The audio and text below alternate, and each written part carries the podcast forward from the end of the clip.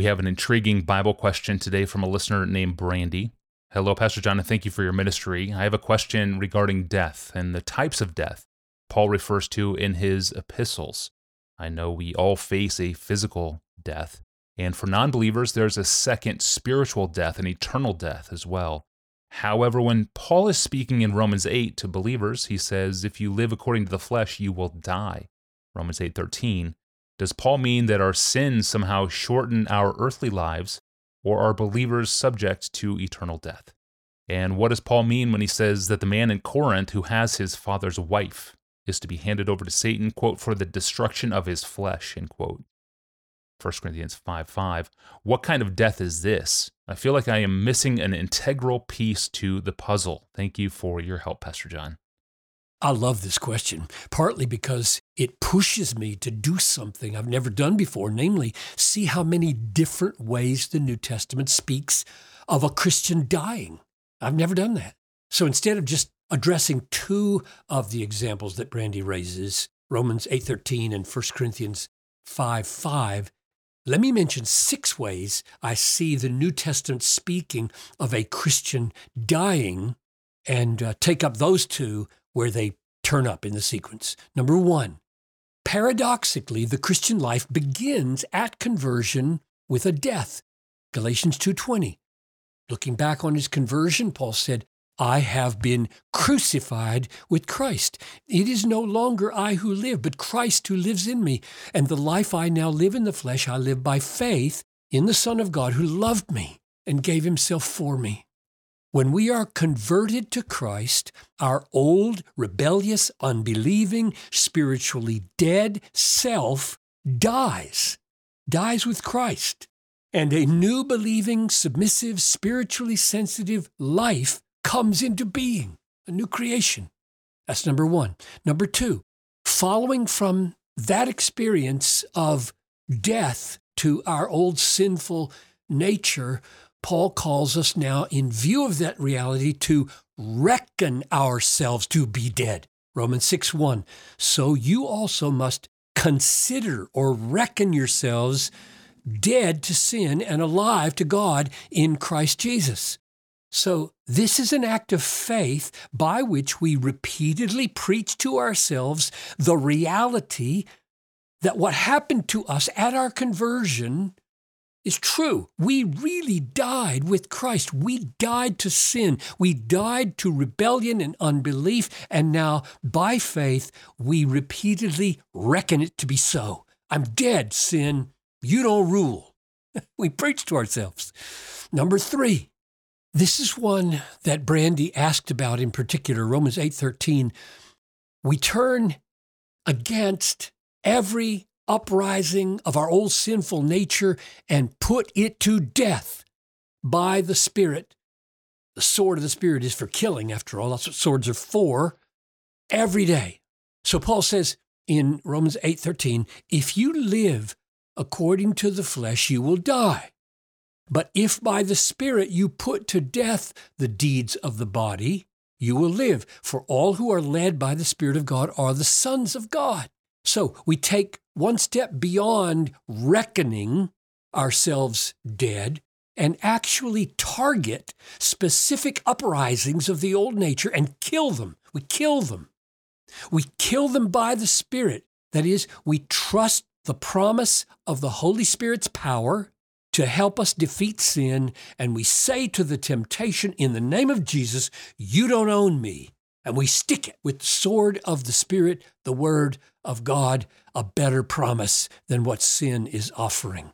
And Brandy asks whether the death Paul threatens, if we don't do this, is early physical death. That's one option she holds out. Or, she asks, are believers subject to eternal death?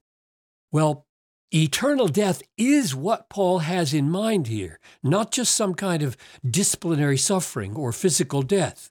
And we know that because the argument he gives to support it in verse 14 is For all who are led by the Spirit of God are the sons of God. In other words, when we put to death the deeds of the body by the Spirit, we are being led by the Spirit into that kind of warfare against sin, our sin, and thus we prove by that warfare that we are the sons of God.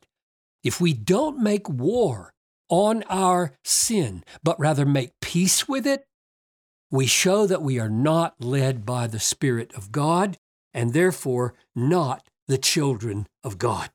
So, no, no, Brandy, the children of God are not subject to eternal death. But Paul often addresses the church with the warnings of eternal death so as to make plain who are the true believers who respond to this warning and who are not. Number four, the New Testament talks about a Christian dying in the sense that Jesus did and Paul did in different words. Here's what Jesus said.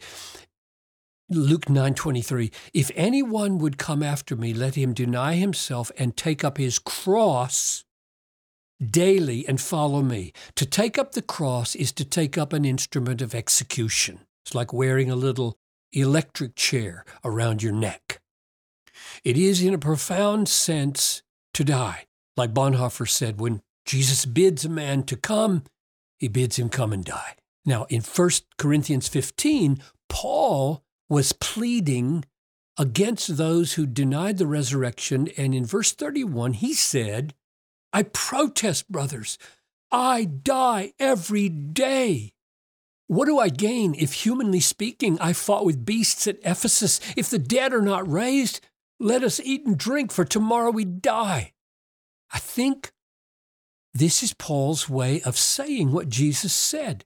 Every day, Christians make choices that to the world look like little deaths, risking your life in Ephesus, denying yourself some immediate comfort or security in order to serve someone else. We deny ourselves. We die to ourselves, our immediate demand for comfort or security or pleasure, in order to bring others life and the greater blessing we find in giving. Number five, for some people, like Paul, there are marks of these kinds of dying in their own bodies he said in 2 Corinthians 4:10 that he was always carrying in the body the death of Jesus so that the life of Jesus may be manifested in our bodies. And in Galatians 6:17 he said, "I bear in my body the marks of Jesus." These kinds of scars, mingled with love, caused Paul to realize that, in a profound sense, he was completing the very death of Jesus by making it tangible or visible to people for whom Christ died in his own body. He said in Colossians 1:24, "I rejoice in my sufferings for your sake, and in my flesh, I am filling up what is lacking in Christ's afflictions for the sake of his body, that is the church, which I take to mean that Paul's very bodily existence as a suffering apostle was a presentation in the flesh of the sufferings and death of Christ so that people could actually see in Paul, by his suffering, how much they are loved by Christ. Then finally, number six, there is physical suffering and death. And if Jesus does not come back first, every one of us will experience this. It's very close for some of us.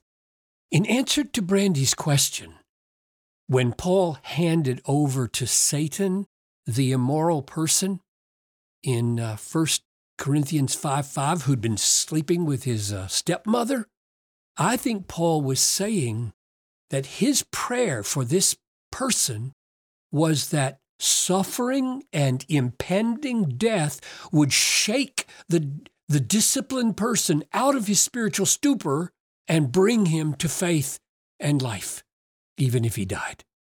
So now, to get the biblical emphasis right, we need to end like this. In every single case of dying in the Christian life.